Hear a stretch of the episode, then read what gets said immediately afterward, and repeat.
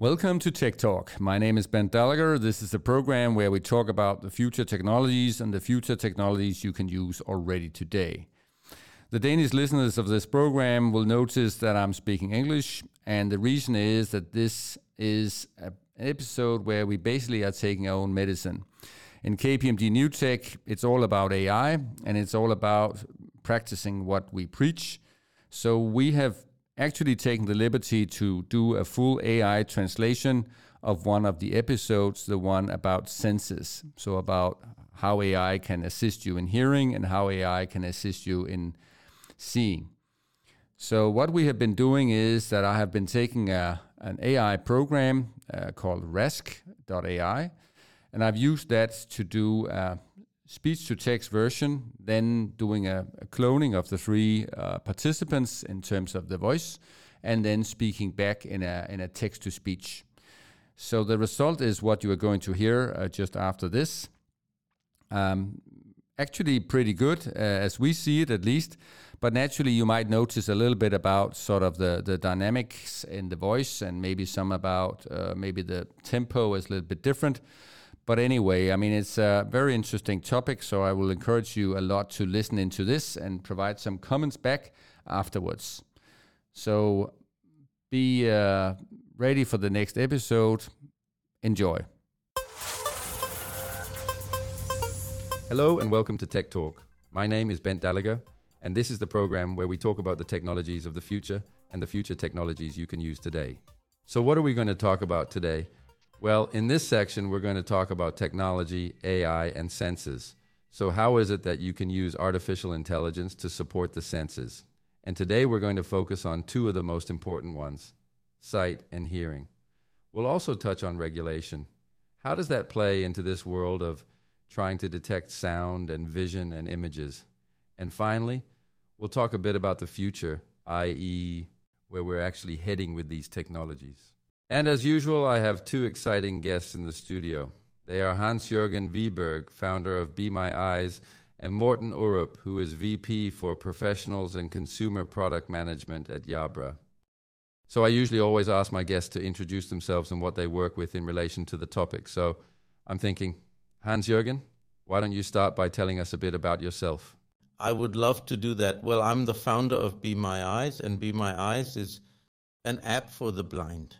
The very short version is that blind people can press one button and we find a volunteer helper. Um, and makes what amounts to a FaceTime call between the blind and the sighted. Uh, and then I, as a blind person, can stand at home in my kitchen and point at something, and you can sit here in Copenhagen and help me figure out if it's skim milk or yogurt I have in the carton there. And that's what we've been doing since 2015. And now we've added an AI version of that as well, but we'll come back to that. Okay, that's great. So you don't cross a bottle of liver oil with a bottle of water? That would be a bit irreparable sometimes. And Morten? Yes.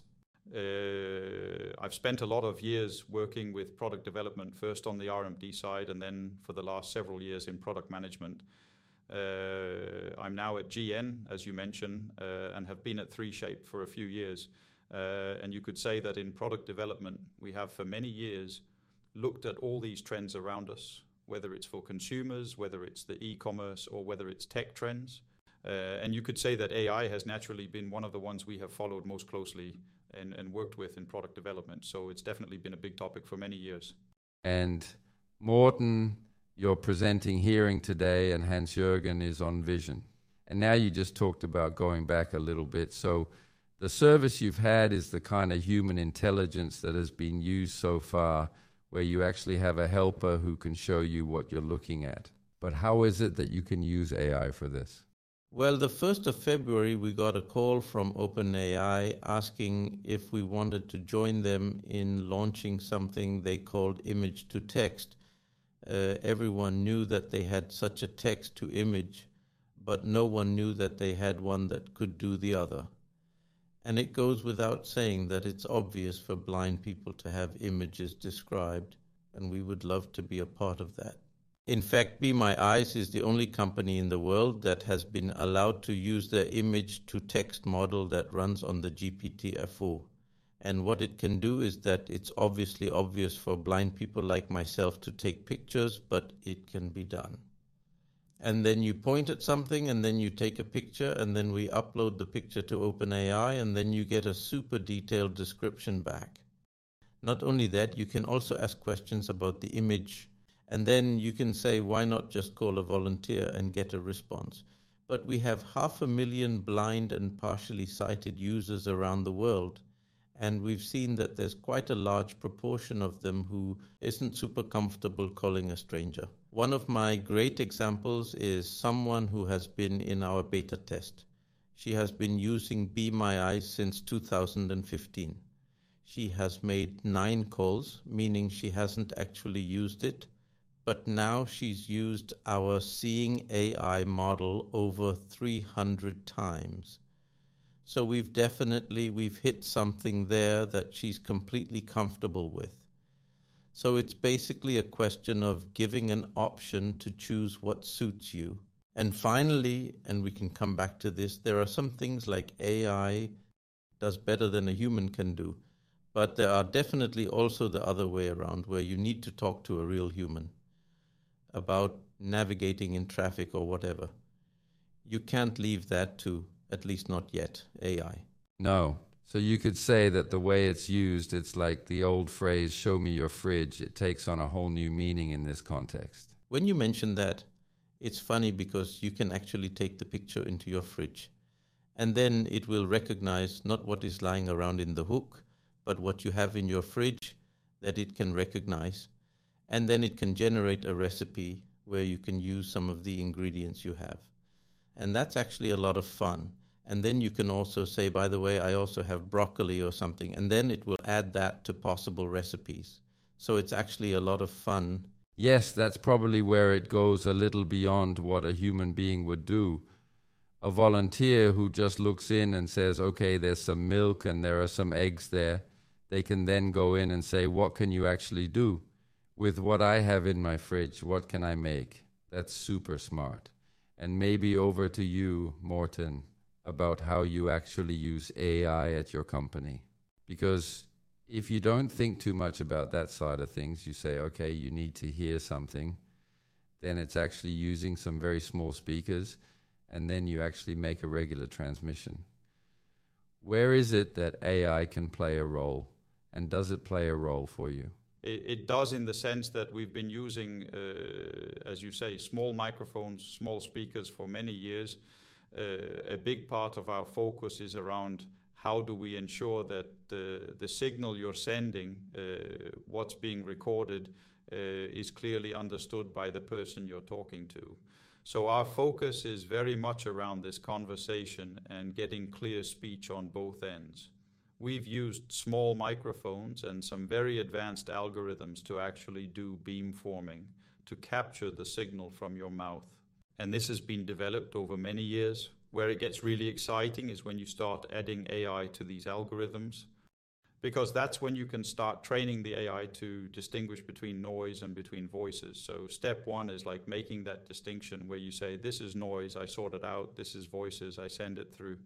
Then you could say that someone has invented these loving open office landscapes where there are many voices. Yeah, yeah, yeah, yeah. So a lot of voices. step of this is that it can start to recognize my voice then the user's own voice and then just send it through. So you could say that it's been a long journey uh, where we've had advanced algorithms for many years, but this is a super powerful tool to add so that you can ultimately, uh, from our perspective, just have really clear conversations, more like we were sitting here talking. Yes, but does that mean that it's. Now, I know we'll talk maybe a little later about the future, but anyway now it just occurs to me that this that you might get an opportunity to train with your own voice. It's not something you offer right now, I understand, but it might be something that could be in the pipeline. Together, it, it's definitely one of the things that came up, and one of the things that will be, uh, what can I say, that is, it's still evolving, but it's also something that requires, when you make hearing aids, like we do when we make headsets. Yes, there it are. It requires uh, a lot of processing power so it has a higher impact on the chip you use. It has a higher impact on how much battery you have available. So if you're making very small devices, there are limits to how much you can offer in the device itself. Then, uh, of course, we also have to look at uh, where in the signal chain we can uh, offer this processing. But there's no doubt that uh, we're working towards these models uh, becoming more and more personal. They're being trained on uh, personal data, and they're also becoming, you could say, more and more flexible in terms of how much power they need to run. Yes, and it's probably the same development, I think, perhaps also with you, Hans Jürgen. So we will probably also see that those who then use Be My Eyes that it may also become more and more personal, actually, what you will then be able to do. So the moment AI comes to help, it already knows that this is Yvonne, and Yvonne knows that she usually does this and that, and that could also be a development that could be seen there. Forgetting GDPR for a moment. Uh, well, now we're getting into complaints, but she can agree to that. Now I she? use hearing aids myself. Uh, and well, I yes. would like it to know, for example, who I was talking to in the room, and then focus on that voice. And I don't really see any obstacles to that, apart from the processing power, etc. And in Be My Eyes, we looked at that thing where you just one of the biggest challenges for blind people is going online and shopping, because then you go to some website and there are a thousand pictures but now we can describe the images. But if you can also talk to your computer and say, okay, I actually want to buy that umbrella, but I don't want the one with the red dots. I want one that's what other options do they have, etc. And then you can simply talk to your computer about making something, buying something. And uh, I think we're going to get some. I know that Microsoft is very much into looking at personal assistance. That is, on such a very detailed level that's individualized. And right now, we are also working with Microsoft uh, to create customer support for the blind, where we use AI to help both the blind person and the agent sitting there. Because you take a picture and then it can quickly find the manual or something else. So the agent doesn't have to spend time looking something up, etc. And there are also some customized models there, which are pretty cool, actually. It's clear that it provides some completely new opportunities in this way. And you can say yes if you look at the product you have. So, what have been some stories you can tell about how it has helped to make a difference? Because now we're talking about something that is extremely important here, namely the senses you have. It's one of the most important things you have the ability to hear, the ability to see. So, what have you experienced where you've said, okay, here you could kind of feel that someone has moved something by using your product? You, is it me? Yes, it is. Yes, well, sorry, I forget a little. And I should perhaps also tell the listeners that Hans Jürgen is not normally sighted, so that's why I'm looking over at Hans Jürgen, so he doesn't realize that I'm looking over at him. Yes, Hans Jürgen, it's you. I had a good feeling. Funny examples. That is, we have someone who has used ours, who is in commerce and looks at graphs and stuff like that. And graphs are completely impossible to describe with current screen readers because your screen reader starts up in the left hand corner and then it just reads from there. And then when you get to graphs, it really can't help. But OpenAI manages to describe a graph in some crazy detail. And where it actually becomes better than a human is where it manages to stay on topic. It never gets out. There's no comment about, I didn't realize it was that bad in 2008 or something. It just describes the colors on the curve, and there's a little dip in 2008, and so on and so forth. And then as a blind person, you can just go back and read it again. If you get a human being to describe a slightly complicated graphic image, they're not very keen to do it again or even the third time. But here you can go back five so times we... and go back the next day and without feeling like you're inconveniencing anyone or anything. And that's something we've never been able to do before as blind people getting completely sober, rigorous attitudes to the subject descriptions is a very complex thing. I also have someone who I don't understand how he does it, but it doesn't matter. He messes around with electronics and puts resistors on circuit boards and stuff like that. And those who have played with electronics know that there are color codes on resistors. He sits and solders and He stuff like and that. Don't ask me how. Lead solder and but things that's what he does. And he's so happy that now he can just take a picture of the different resistors. He can just put them on the table and then it tells him that the one on top has this and that resistor, etc. And then he can have a messy box like all sorts of others have, and then just put them up and take a picture, and then he knows what's there. And it's pretty crazy in a way that this is possible. It even explained the color code. He didn't want to get that every time. Then he asked himself, You don't have to Every explain time, to me how it is. You just have to explain to me what the resistance is. Oh, well, that's fine. I'll do it. So it can do some things that are pretty crazy, I think. It just takes it to a whole new level, doesn't it? And the Well, fact we that do- all of a sudden you suddenly have something that really knows something about almost everything, right? So it could also be that it was someone who needed some knowledge about We, aquarium uh, fish, right? And who knows the difference between cichlids and mouth breathers?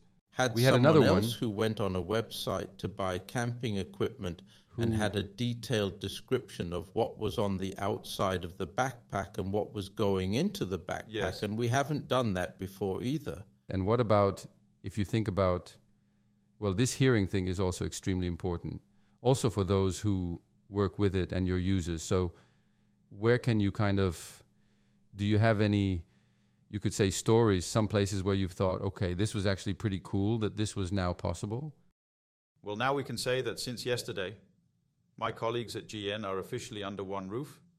There is no longer a hearing and an audio department, so now under one roof we can at least say that my colleagues who do hearing work, we see, you could say, on a daily basis, how it changes people's lives when they suddenly find out how much how big a hearing loss. So there's no doubt that there is. I would say you can you really get a sense of how big a difference you can really make with this type Yes. of product. Yes, we do. On the headset side, we have for many years, as I said, we have focused on trying to make the world's best headset for communication, and we can see that you have to measure on a slightly larger scale, but you can actually you can say by making the right headset with the right noise reduction, you can achieve better concentration, you can achieve clearer conversations, and you can achieve that at the end of the day you will actually feel less tired. So you can actually on a slightly less visible scale, and if you measure on a slightly larger scale, you can actually see that day to day you can actually make a difference for really, really many people who use our headsets, whether it's in a call center or in an office or whether it's ordinary consumers,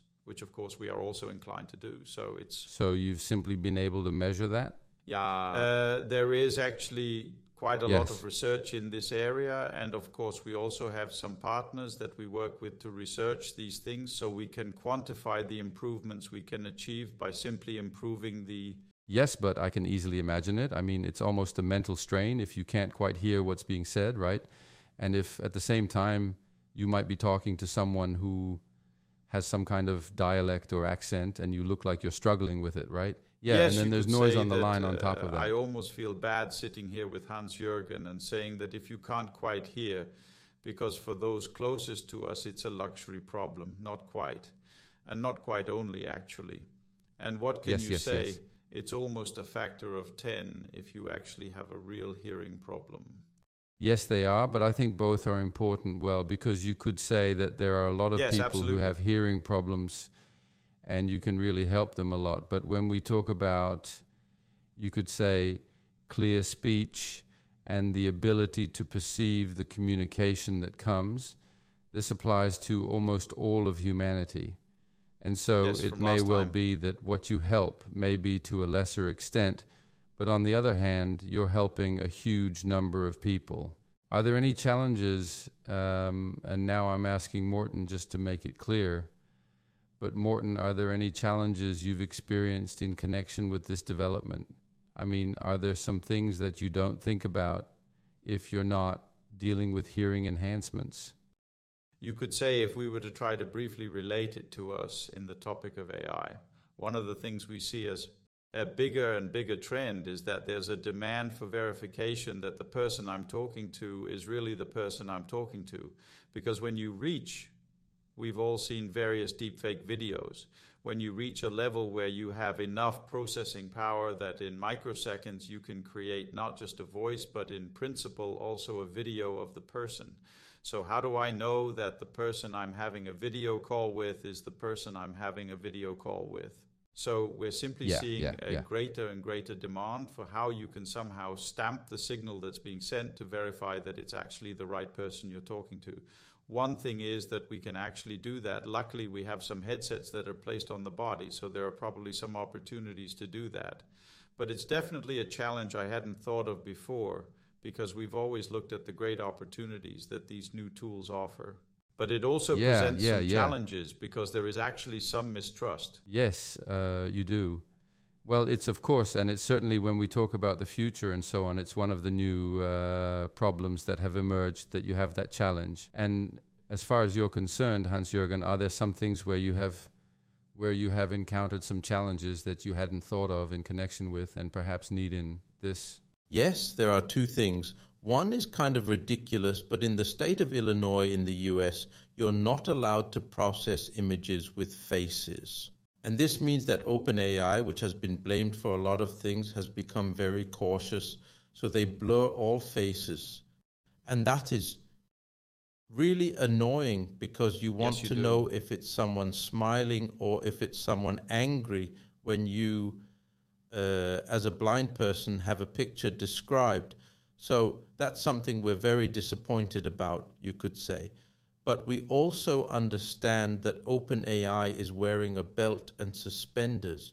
We hope that we are actually the only ones because we may be able to geolocate people, at least that they don't live in Illinois. And then we can be allowed to do that. And that's the kind of thing that you know that simply can't be right.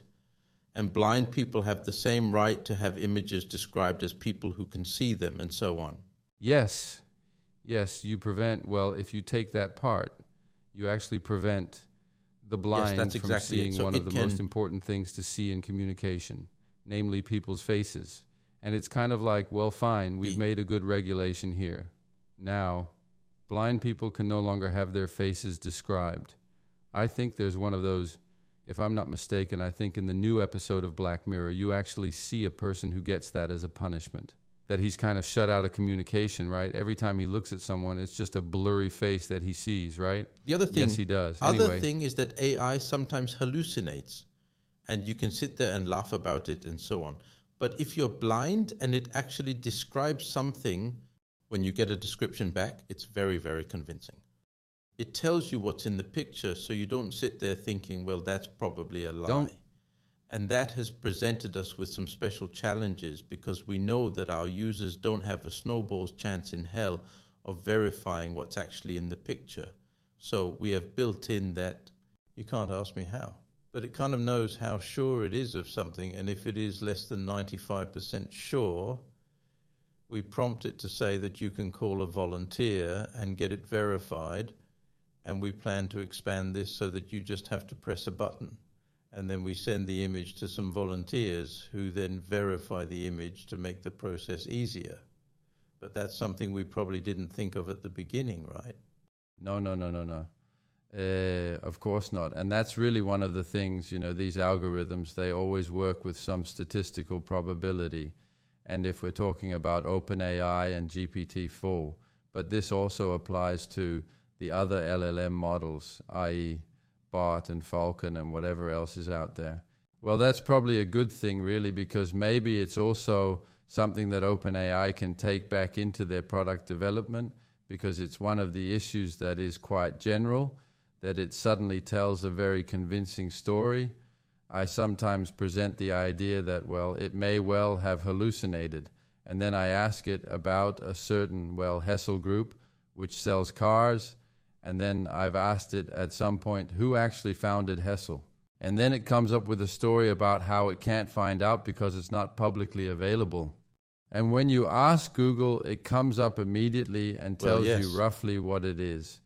And when you ask Bard, which I actually encourage because it is a little more updated on the factual side, it came a little surprisingly and said that the Hessel Group was created in 1957 by the Danish Communist Party. I don't think it applies to a Mercedes Benz dealer, but then again, maybe some feedback could come back the other way, actually, from what you experience. Uh, I think that both of the things you've just said are actually uh, something that runs into this topic of regulation, which is an issue and you've already touched on it. Uh, so, in the state of Illinois, uh, which, as I recall, also includes Chicago, which is uh, a fairly large city, it's not so lucky if you can't use it. But what you're saying is that you're working on that more proactively, perhaps, to look at the localization and then say that based on this localization, well, you can either open up or not open up. And in that way, I might end up really liking Illinois because be My Eyes might be the only one who gets that opportunity, but let's see how it goes. But it's at least a little stone in the shoe, right? And then we'll see how it goes. But I don't know if it's also something, I mean, I think that the interesting thing about some of the regulation around AI, which is in the pipeline from the EU, is that it is very much about trying to create balance, trying to make sure that you don't have bias and that you accommodate, you could say, minority groups and so on. But it looks like there are perhaps a few things about the blind that haven't been thought through very well. At least I don't remember anything specific about it. On the other hand, there are some relatively blatant things about image recognition that are on their way in. Well, uh, they are quite simply terrified of being called a color they don't have, or a gender they don't have, or overweight if they don't feel that they are that or something else, right? And, and I can understand that and we just sit somewhere else and think that we have the right to see what anyone can obviously see, you could say, right? But it's something else to have it described in black and white, if I may say so, isn't it? And having to be accountable for it afterwards, right? And I fully understand that OpenAI must be super, super careful, also because they are uh, in an American context where some things mean something completely different than they do here in Denmark where you might be a little more likely to smile That's and we say, well, well, well, we yes, hear. yes, and so on, right? And so you don't do that over there if you make a fuss if there's an opportunity to do so, right? Yes, yes, yes. Well, I also saw on your website that it also says note that data will be transferred to the United States when you use the application, so that's good enough. But one can only say that it's a bit of a shame now that we know that AI is so good at actually being very detailed, at being down to the personal level, that at the same time we are in the process of making legislation as we usually do, namely legislation that really just applies to everyone in all situations. Well, it's a bit annoying, isn't it? I mean, why is it that we can't, when we can now, with the help of technology, go in and say, yes, but for the blind this applies, for some others this applies, we could do that. And then you say, well, it's too difficult to demonstrate because we can't figure it out. Well, with the help of the technology we have, we can actually figure it out. So it's a bit like, yes, there is something there, but it's also something that affects you. Well, uh, I was just talking about fakes, and I know there are some now, at least when we talk about images. Speaking of images, I mean, Google just came out with a version of such a watermark here uh, the other day. Uh, I think it was actually last week. You have to look it up at the time the program is broadcasted but there will probably be more when it comes out on the air. So, how do you work with the part that deals with regulation in your company? So far, we haven't gotten to a place internally where we've had a need for AI and what to say limited. We are, of course, working fully GDPR compliant, etc. So anything that involves personal data, etc., we follow the rules that are in place. So we, so far, it's not around AI that we have a problem there. It's just following standard rules around data. I think it's a really interesting discussion because we also have a relatively widespread trend around political correctness, and in particular when it comes well, to yes. images as well. So something like beauty, just for a random example. Yes. How do you describe that a person is beautiful or not? Yes, yes, yes, yes, yes, yes. Why yes, shouldn't yes. a visually impaired person be told that this is just a beautiful man, a beautiful woman? How can you describe it in words? Because there may well be the fact that, yes, it's about the shape of the eyes, but does it give the feeling? And that's actually one of the things that I think about the digital assistants that are definitely coming And I don't think any of us can quite imagine a future where we have to write all our emails ourselves. But there's something about this human element, the emotional side. How the hell do we approach it? I'm a little worried that it could get lost. Because let's Yeah. say I write you an email, Yes. but it was really just AI. It was my digital assistant that wrote it. I did read it through, but it had access to my last hundred emails, Yeah. so it knows how I write. So that's about okay. Then it's your digital assistant that answers Yes. what's happening to humanity. Uh, yeah. And I actually think that at some point we'll have to look each other in the eye and say, how do we regulate this? Now I know if I'm not allowed Yes, to say exactly. fuck this, there's It's not a problem. And there's clearly a point there with regard to how it is that we're simultaneously regulating and also socially regulating the way we use language. And at the same time, we're in the process of inventing AI that masters language to that extent. And on top of that, we need to find out how we can, based on a third way of thinking, which is really about this. For example, now we're talking about obesity. For example, well, is that something you can describe at all? And then you can say, okay, well, if you're not sighted, for example, or if you're sighted, well, you don't necessarily need words. But the moment you can't see, well, then you need words to convey that feeling and sensation at all. And that's a really interesting discussion, trying to remove bias, i.e., prejudice in general, from algorithms. And one of the questions you could ask is, well, why do we all have bias? Because we do, and we have for 50,000 years. To know if it has a purpose, it could actually be that it was part of the social bond we had. And the moment you just removed it and all adjectives disappeared, it could well be that it became a slightly rougher and perhaps even a little difficult world to be in. At least that's a thought you could have. there's something about association with other people that I think is closely related to these structures that are created. And in particular, you could say when it's done purely through words, where I think you have to be really careful not to remove the nuances. Of course, you could argue that the fact that Yeah, it viewers is. can There's- see if someone is overweight is just bonus information, which they shouldn't use for anything, and therefore nothing happens if the blind don't get that information, because it's like non-information in some way, right?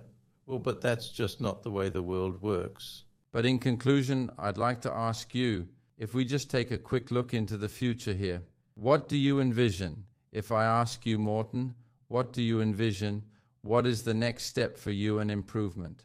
Well, you could say that one interesting thing has been that if we look at the digital assistant, we suddenly see a whole new potential for a digital assistant where you've basically had both Alexa and you've had Google's versions and you've had Apple's versions, which haven't really taken off. And so it's simply been somehow too limited. Now you're looking into a future where you have the ability to have fully natural conversations with a digital assistant. So I think there are some really exciting perspectives in that. At the same time, as I said, I think there is a concern that this streamlining we can achieve will make it too mechanical and you lose some of the humanity in you. One of my concerns in that sense is, or at least I think, that we need to be good at reminding ourselves that the time we potentially free up by using digital assistance for part of our work, we need to remember to use it for human interaction. So you get that bias, you get those different angles on things that you don't get in this very strict, clean description, where you're really just, you could say, based on a local data set, writing emails. You need these different angles. I certainly experienced this myself in my work with Innovation. Where do these different things come in? And if it becomes too mechanical, I fear that we will lose out in the future. So I think we need to use some of that streamlining to actually see some people more and do some more creative work and get the quirky elements into it so we don't lose that. Otherwise, I fear that it could become a downside of us actually becoming too efficient. Well, it's exciting. Now you can say exactly with sound and voice, they have created really good algorithms when we talk about the emotional, which are actually able to listen quite well to what the heck the person is actually saying between the lines of what the person is saying. It's also an interesting aspect if you want to unleash these kinds of solutions. And there's no doubt about that either. But we also see a clear interest in being able to get an analysis of the conversation you've just had, and then we can actually offer the user something to say afterwards. Here you were perceived as such and such, and here you were such and such. So you can get a completely objective analysis of how you performed in the job you just had. Then you can learn from it. Most people don't want it while you're talking, but afterwards you actually like to have it as It an is- assessment. And there are some super exciting opportunities. pretty crazy because a lot of people think that when it comes to AI, they can't do emotions, but they're actually pretty good at it. And finally, Hans Jürgen, how do you see the future? What happens next? I don't know what's next, but I was a bit on the subject of personal assistance on the computer or in the way we now interact with the internet.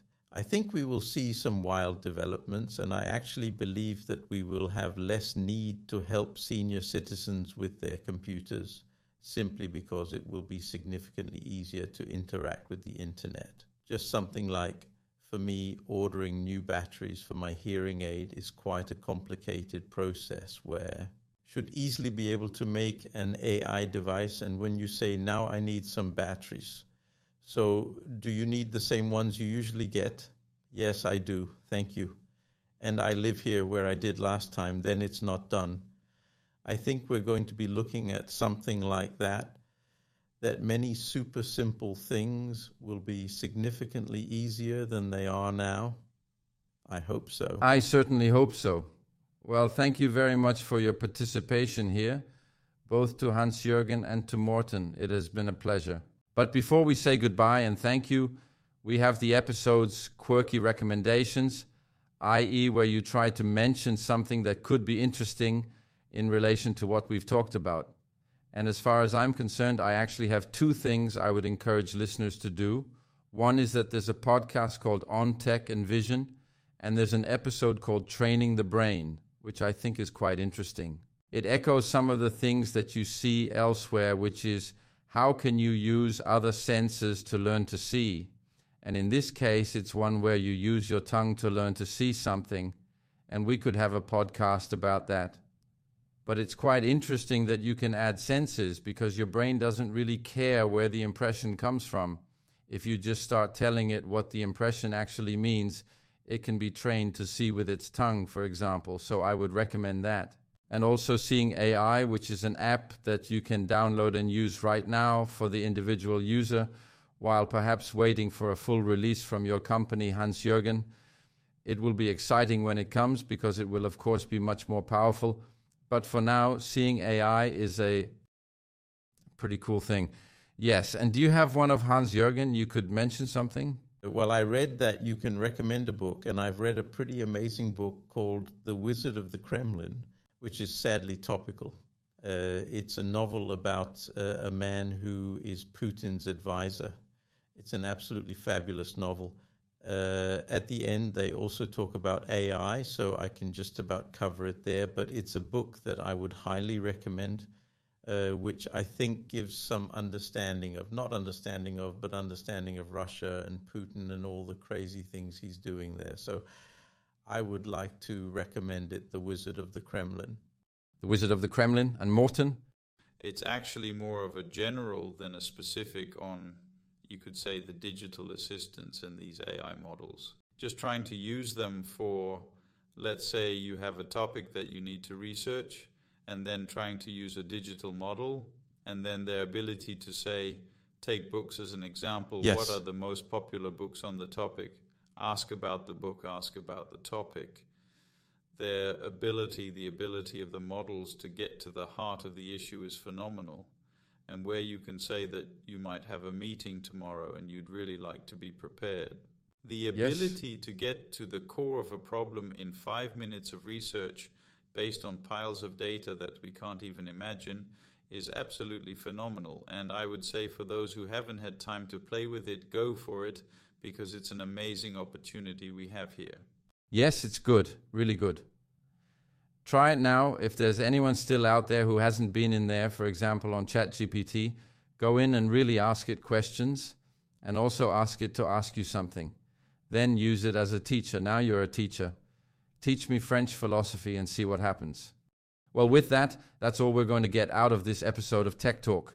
Remember, you can still find all episodes of the program on Spotify, Apple, or wherever you listen to your podcasts. My name is Bent Dalager. Thank you for listening to Tech Talk. And remember, we're all interested in the future because that's where we're going to spend the rest of our lives.